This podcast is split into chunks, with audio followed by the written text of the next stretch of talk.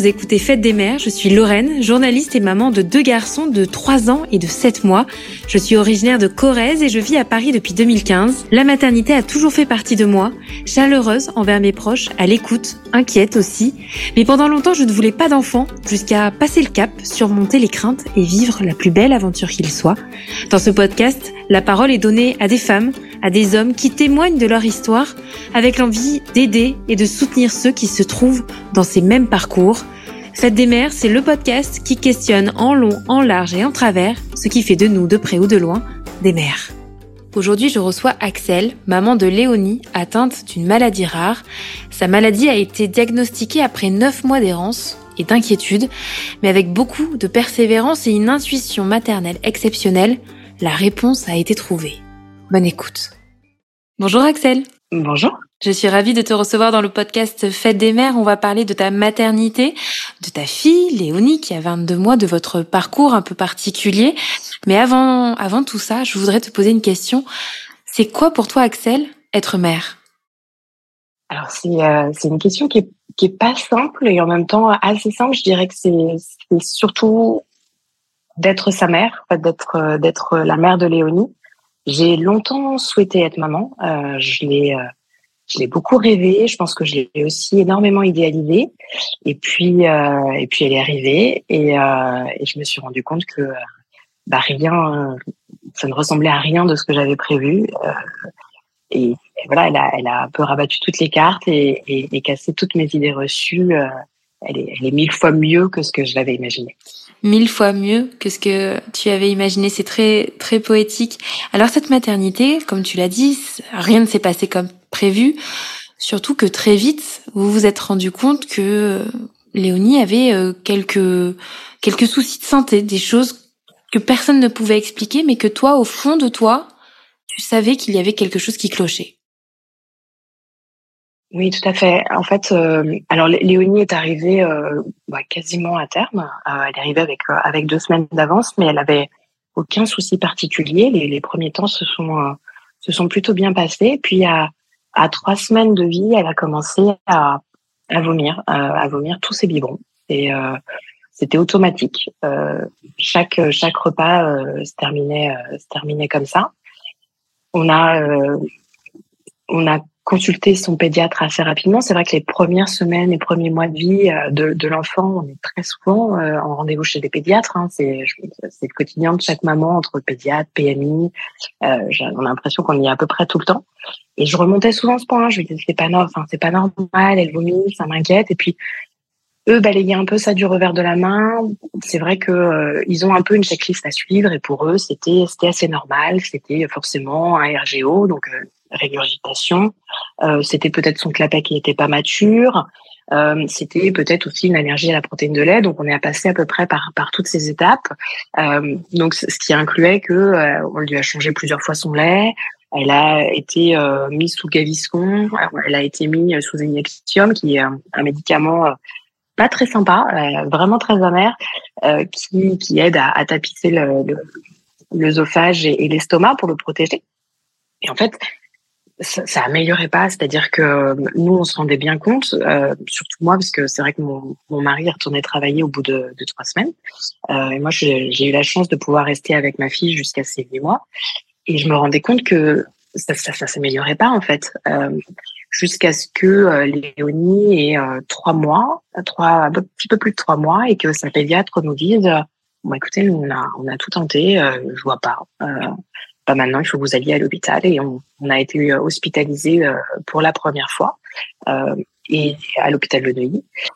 Et en fait, c'est là où on a découvert, je pense, le plus grand moment d'impuissance, autant pour pour mon mari, pour qui c'était pas le premier enfant, il était déjà papa d'un petit garçon et et en fait, lui, bah, il était aussi tout à fait euh, dépourvu devant cette situation parce que ça correspondait à rien de ce qu'il avait pu vivre euh, par le passé. Et puis, il avait euh, plutôt eu un parcours assez assez simple avec son fils, donc il faisait vraiment confiance au corps médical. Moi, j'avais eu un parcours un petit peu plus compliqué pour avoir Léonie justement, et, et déjà j'avais fait face à, à ce côté où l'intuition que je pouvais avoir était était souvent mise de côté par le corps médical. Et, et là, je ressentais au fond de moi qu'il y avait quelque chose. Et la réponse des médecins en face de nous, c'était bah, vraiment assez froidement de nous dire que on ne savait pas de s'occuper d'elle, on ne savait pas la nourrir. on induisait un comportement chez elle et, et en fait on a passé cinq jours enfermés à l'hôpital où il venait nous donner le biberon de, notre fille et il nous surveillait à, à, lui donner son biberon. Et, ils nous ont fait voir un psy. C'est à peu près le premier rendez-vous quand on, a, on est arrivé là-bas. Euh, oui, en fait, le, psy avait pour euh, mission de trouver ce qui allait pas euh, et pourquoi ça, ça, ça se passait comme ça pour notre fille. Donc pour nous, c'était perturbant, on comprenait pas. On arrivait avec un, un, bébé qui vomissait, on voulait absolument trouver la cause et eux, leur solution, c'était c'était le psy. Et, euh, et voilà, on, on, se faisait un peu surveiller. Je pense que j'ai dû entendre à peu près 20 fois par jour euh, c'est votre premier, non?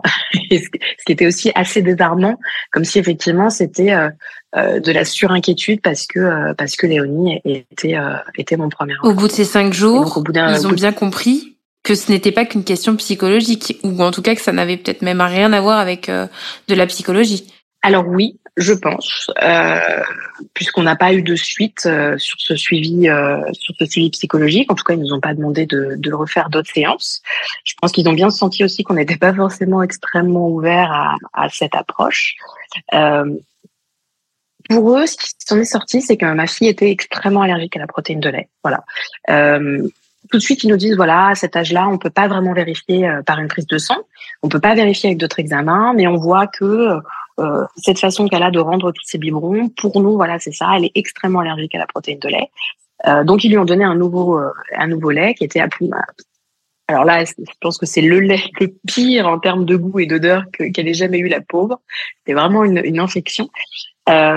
C'était pour les enfants très très allergiques et, et ils nous ont renvoyés à la maison parce qu'on a demandé à sortir en fait.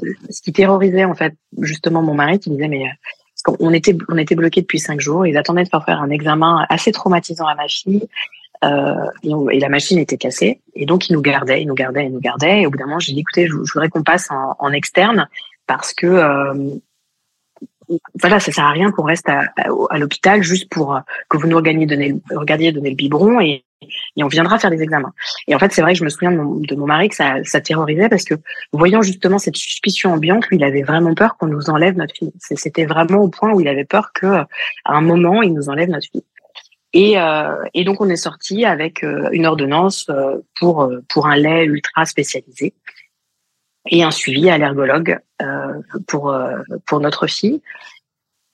Et en fait, sur ce, l'été arrive, c'était mai, et, et, ça continue en fait. Euh, ça continue. Notre fille qui a maintenant malgré le lait très spécialisé Tout à fait. pour les enfants qui seraient allergiques aux protéines de lait de Tout à fait. Elle, elle, continue à vomir au moins une fois par jour et surtout ce qui a commencé aussi à nous alerter, c'est que ils nous disent bah voilà, ce qui va vous sauver, c'est la diversification. Et en fait, la diversification nous a pas du tout sauvés, nous a même plus inquiétés. C'est qu'en fait, on s'est retrouvé devant une enfant qui ne voulait absolument pas manger.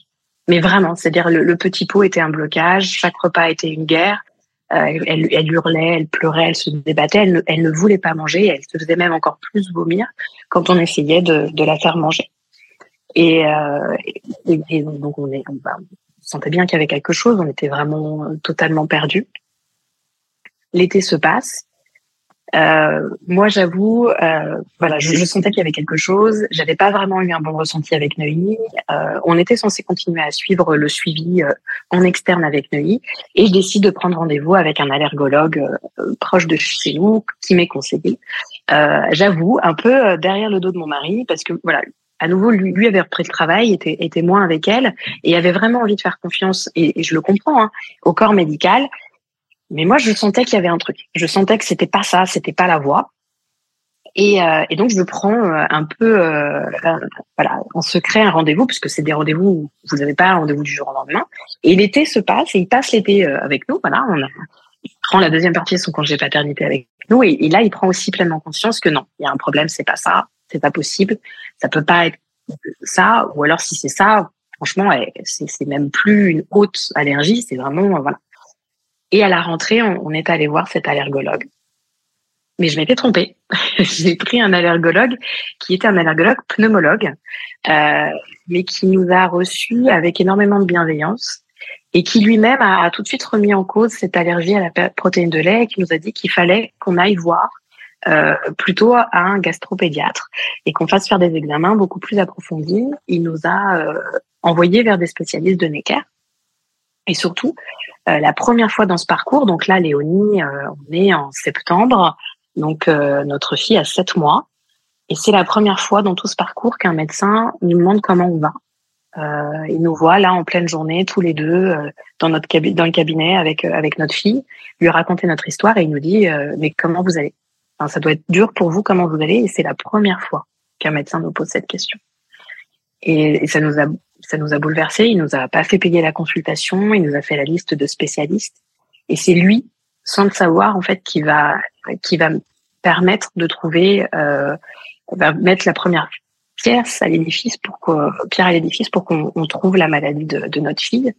Après, on va vraiment jouer de chance parce qu'il faut savoir que les maladies rares, euh, souvent l'errance médicale, elle, elle dure. Euh, euh, dans le cas de la maladie de Léo, par exemple, euh, certains enfants mettent plus de deux à trois ans avant d'être diagnostiqués.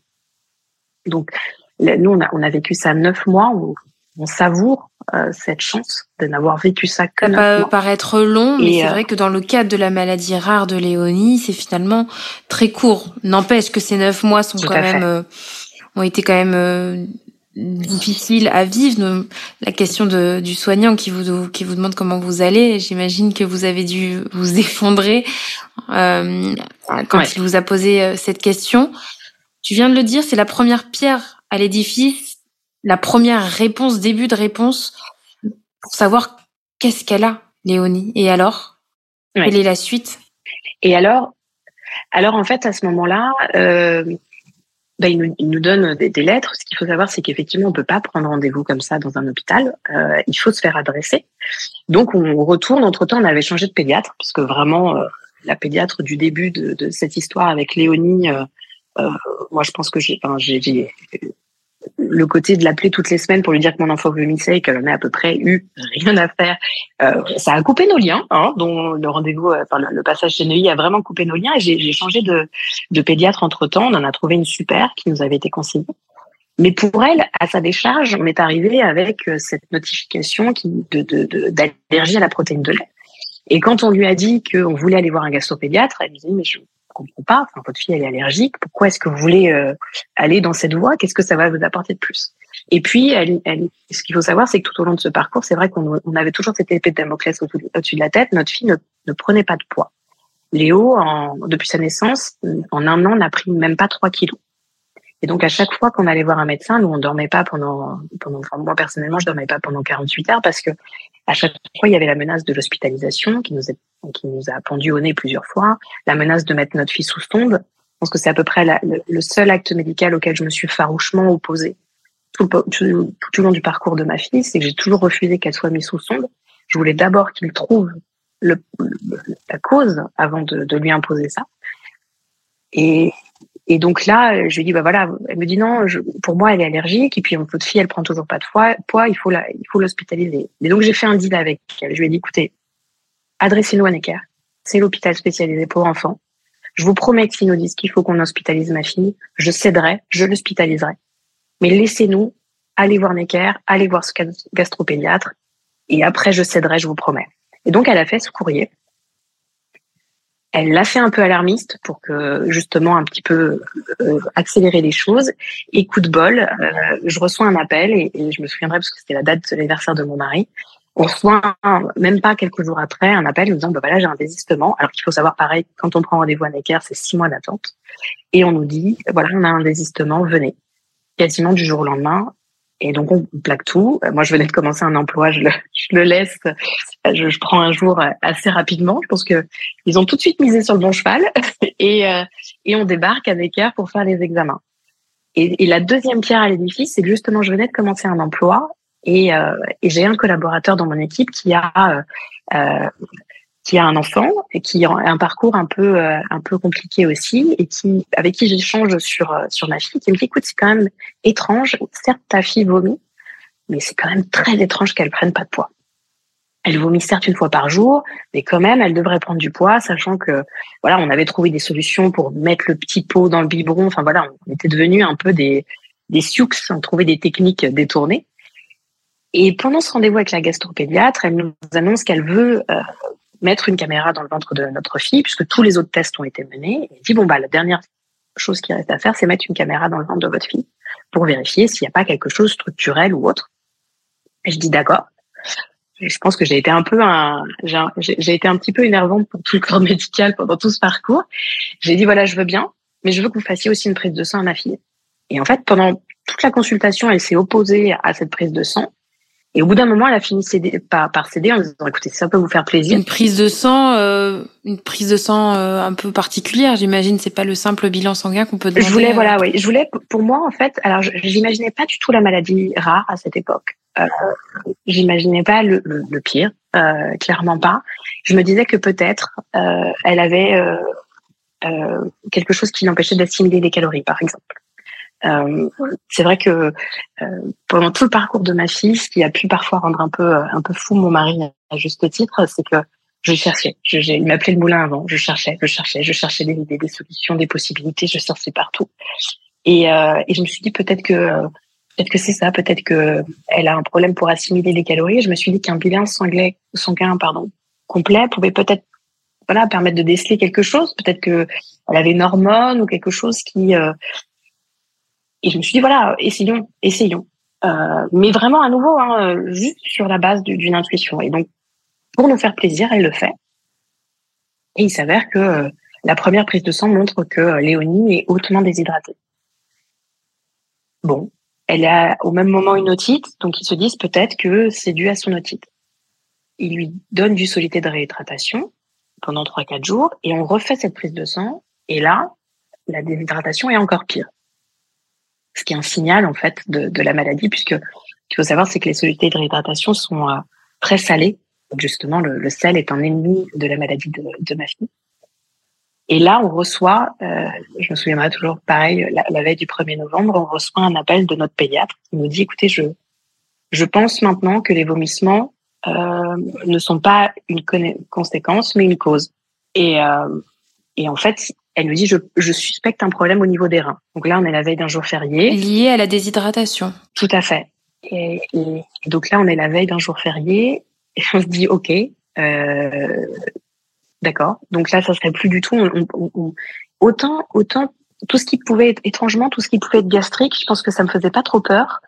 Quand elle a commencé à parler des reins, j'ai commencé vraiment un peu plus à à craindre. Euh, et là, je lui ai dit, mais attendez, je me souviens de lui avoir dit, euh, attendez, il est 20 h on est la veille d'un jour férié, vous, vous, vous, me dites ça comme ça. Potentiellement, il y a un problème avec les reins de ma fille et, et vous allez raccrocher. Et, je, je... et en fait, elle a été exceptionnelle puisqu'en fait, c'est une ancienne interne de Necker et elle nous a rappelé le lendemain, jour férié. Elle avait remué euh, ciel et terre et elle nous avait trouvé un rendez-vous avec, la avec une néphrologue à Necker où là encore, il y a, il y a des mois d'attente.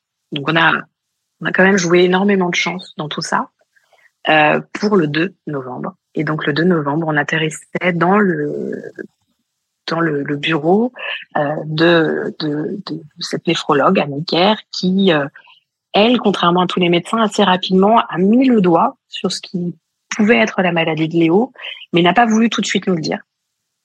Euh, elle nous a tout de suite conseillé effectivement d'augmenter les, les l'eau, euh, de donner de plus en plus d'eau à Léo. Et, euh, et, bon, elle nous a un peu lâché dans la nature avec ça, mais elle nous a pas tout de suite mis un, un diagnostic parce qu'elle savait que dans le parcours qu'on avait eu, il y avait beaucoup de diagnostics assez rapides, euh, trop hâtifs, que ça nous avait terrorisé un peu, et, euh, et que là maintenant on avait, on avait vraiment besoin de réponses. Et, elle, et en fait très rapidement, à partir du moment où on a donné plus d'eau à notre fille, les vomissements se sont arrêtés. Euh, alors, ça n'a pas été magique tout de suite, hein, parce que, bah, bien sûr, qui veut dire plus d'eau, veut dire moins de place dans l'estomac, et donc les, repas ont, continué à être un combat. Mais euh, euh, le 1er janvier de l'année qui, qui, voilà, qui, le 1er janvier 2023 euh, a été, je pense, le, plus beau moment après sa naissance pour, pour son père et, et moi, parce que c'est le jour qu'elle a qu'elle a choisi pour manger ses premiers petits pots. Euh, on a la vidéo et je pense que je, je, je continuerai constamment à, à, pleurer en la regardant. Euh, c'est la première fois où notre fille a, a dévoré un petit pot. Une belle victoire euh, elle a commencé, pour, euh, pour Léonie et pour vous. C'était, ouais. Tout à fait. C'était, elle a commencé sa diversification le 1er janvier. Et ça a été, euh, je pense, le, le, plus beau moment. Une belle délivrance. Vraiment, le plus beau moment. Et depuis, un traitement a été mis en place pour Léonie pour l'aider encore plus à, à, mm. à, rester bien hydratée et à pouvoir s'alimenter comme n'importe quel enfant. Tout à fait. Euh, alors, ce qu'il faut savoir, c'est que en fait, les, maladies rares, euh, pour donner un peu quelques chiffres, les maladies rares, c'est quand, quand, on parle de maladies rares, c'est plus de 8000 maladies en fait. Donc c'est pas si rare que ça, surtout que ça touche pratiquement 3 millions de personnes en France. Mais en fait, sur toutes ces maladies, il y a 95% qui n'ont pas vraiment de traitement. Donc quand on parle de traitement sur ces maladies rares, c'est souvent, au même titre par exemple que les migraines, des traitements qui sont détournés, c'est-à-dire des traitements qui, euh, on, on se rend compte qu'il y a un micro-effet sur ce qu'ils ont c'est pas des vrais traitements en tant que tels. Et donc là, Léonie, elle a, elle a, elle a un double traitement euh, qui maintenant permet effectivement à ce que son rein euh, garde mieux l'hydratation, n'évacue pas toute l'eau qu'elle boit et, euh, et lui permet d'avoir un meilleur confort de vie. Ce qu'il faut savoir, c'est que les, les, personnes atteintes de sa maladie, qui est donc euh, le diabète insipide néphrogénique, les personnes adultes qui n'ont pas ce traitement, qui n'ont pas de traitement, parce qu'on peut très bien choisir de, de, vivre sans traitement, peuvent boire jusqu'à 15 litres d'eau par jour. 15 litres d'eau, c'est énorme. énorme. que c'est énorme, tout à fait. Euh, là, ma fille déjà à son âge, 22 mois, avec traitement, elle boit un litre d'eau, un litre et demi d'eau par jour, ce que je n'arrive pas à faire. Pour une toute petite fille, en effet. Tout à fait. De 22 mois. De 22 mois. Et, et, euh, et donc, elle a un traitement. Euh, ça nous a aussi euh, changé la vie parce que parce que ça la stabilise, parce qu'on ça permet aussi voilà de de bah, ça lui permet de manger, d'avoir maintenant une alimentation euh, à peu près normale, même si c'est sans sel, parce que le, le, sel n'est pas bon pour ce cas-là. Mais ça nous a permis aussi de, de, de, commencer à avoir une vie normale, plus sereine, euh, et puis de se préparer aussi énormément grâce à euh, grâce aux parents des autres euh, enfants malades, puisqu'il y a à peu près 300 cas en France de ces enfants-là, euh, d'enfants malades diagnostiqués à, date, puisque comme on dit, c'est quelque chose qui est assez quelque chose qui est assez difficile à diagnostiquer. Il y a beaucoup d'entraide dans les parents. Et, et on s'est changé énormément de bonnes de conseils, de bonnes pratiques, euh, puisque voilà, on s'est rendu compte qu'on était aussi souvent assez dépourvu devant l'annonce de, de, ce diagnostic et que bah voilà, souvent on vous dit voilà la maladie. Et euh, puis bah, vous rentrez chez vous et puis les effets de bord, euh, euh, il faut faire avec quoi. Et, ce qui nous rassure aujourd'hui, c'est qu'on sait que c'est génétique, mais ce n'est pas dégénératif.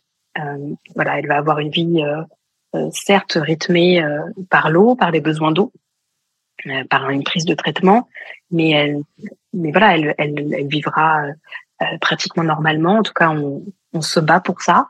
Euh, et elle ne perdra pas en capacité euh, physique, en capacité musculaire ou, ou, cérébrale. Et ça, c'est aussi un, un, énorme soulagement pour nous, euh, parce que c'est vrai que quand ils ont commencé à nous parler génétique, c'était aussi quelque chose qu'on a qu'on a forcément un peu craint. Quoi. Vous avez eu peur, j'imagine. Mais est-ce que Léonie, elle aura une vie finalement comme euh, n'importe quel enfant de son âge? Elle pourra faire du sport, par exemple?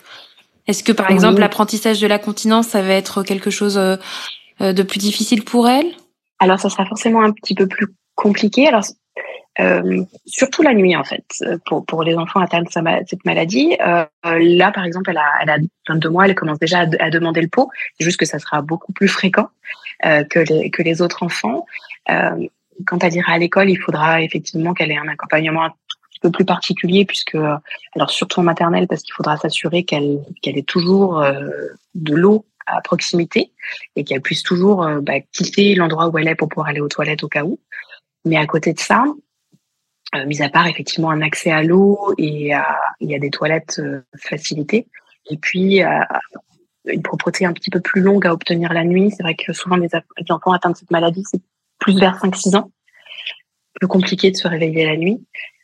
Sinon, à côté de ça, c'est des enfants qui peuvent avoir une activité physique, sportive, sans aucun problème, qui ont une vie euh, tout à fait normal, mais effectivement avec une alimentation un peu plus surveillée, sans sel, ou alors forcément il faut contrebalancer avec euh, avec plus d'eau. Mais euh, mais une vie un peu une vie normale en tout cas on, on l'espère et on, on, le souhaite très très très très fort. Bientôt un an que Léonie a, a, mangé son, son premier petit pot, donc cette fierté dont tu nous parlais tout à l'heure. Comment mmh. elle va et comment vous vous allez? Alors elle, elle va bien. Euh, moi, je, je, regarde assez souvent des photos d'elle avant. Euh, c'était compliqué d'ailleurs. C'était un, des points les plus compliqués quand on a appris sa maladie, c'était de revoir les premières photos d'elle. Euh, les, les, photos euh, de, de, maternité, les premières photos, et de se dire, elle était déjà malade. Et je le savais pas. Euh, J'avais un peu de mal au début. Et puis en fait, euh, je, je, suis assez euh, enfin, surprise par, par la résilience de, de, Léo, par cette force. Elle nous, elle nous surprend et, à partir du moment où elle a commencé à pouvoir manger, elle a tout fait avec une urgence euh, assez incroyable euh, et avec un caractère euh, très affirmé. Après, elle a, des parents qui ont aussi un caractère très fort, donc je pense que c'est pas forcément dû à la maladie. Elle va bien, elle va bien et elle fait ce qu'elle veut et ça, ça, ça nous rassure dans, dans l'avenir qui, qui s'annonce pour elle. Elle a, je pense qu'elle, elle, elle saura faire face. Ça, ça nous, ça nous rassure. Pour les parents, euh, ça a été compliqué. Euh, on va pas, on va pas se mentir. Je pense que c'est une, une, vraie épreuve pour les parents de traverser ça. À nouveau, on a eu la chance que ça ne dure que neuf mois nous concernant. Euh, de gérer l'arrivée d'un premier, d'un, premier enfant pour notre couple, euh, c'est déjà un bouleversement. C'est déjà, il faut apprendre à trouver ses marques. Ça a été un, pour nous en plus un, un tsunami, énormément d'inquiétudes. On a tous les deux euh, vécu ça de façon différente, euh, avec euh, avec euh, notre ressenti propre. Et on n'a pas forcément tout de suite euh, euh, communiqué sur ce qu'on ressentait. C'est vrai que moi, j'étais dans une urgence de trouver une solution. Euh, je, je, sentais que quelque chose n'allait pas et je voulais trouver la solution. Et puis, mon mari, lui, était, était inquiet, foncièrement inquiet. Et, il se sentait impuissant.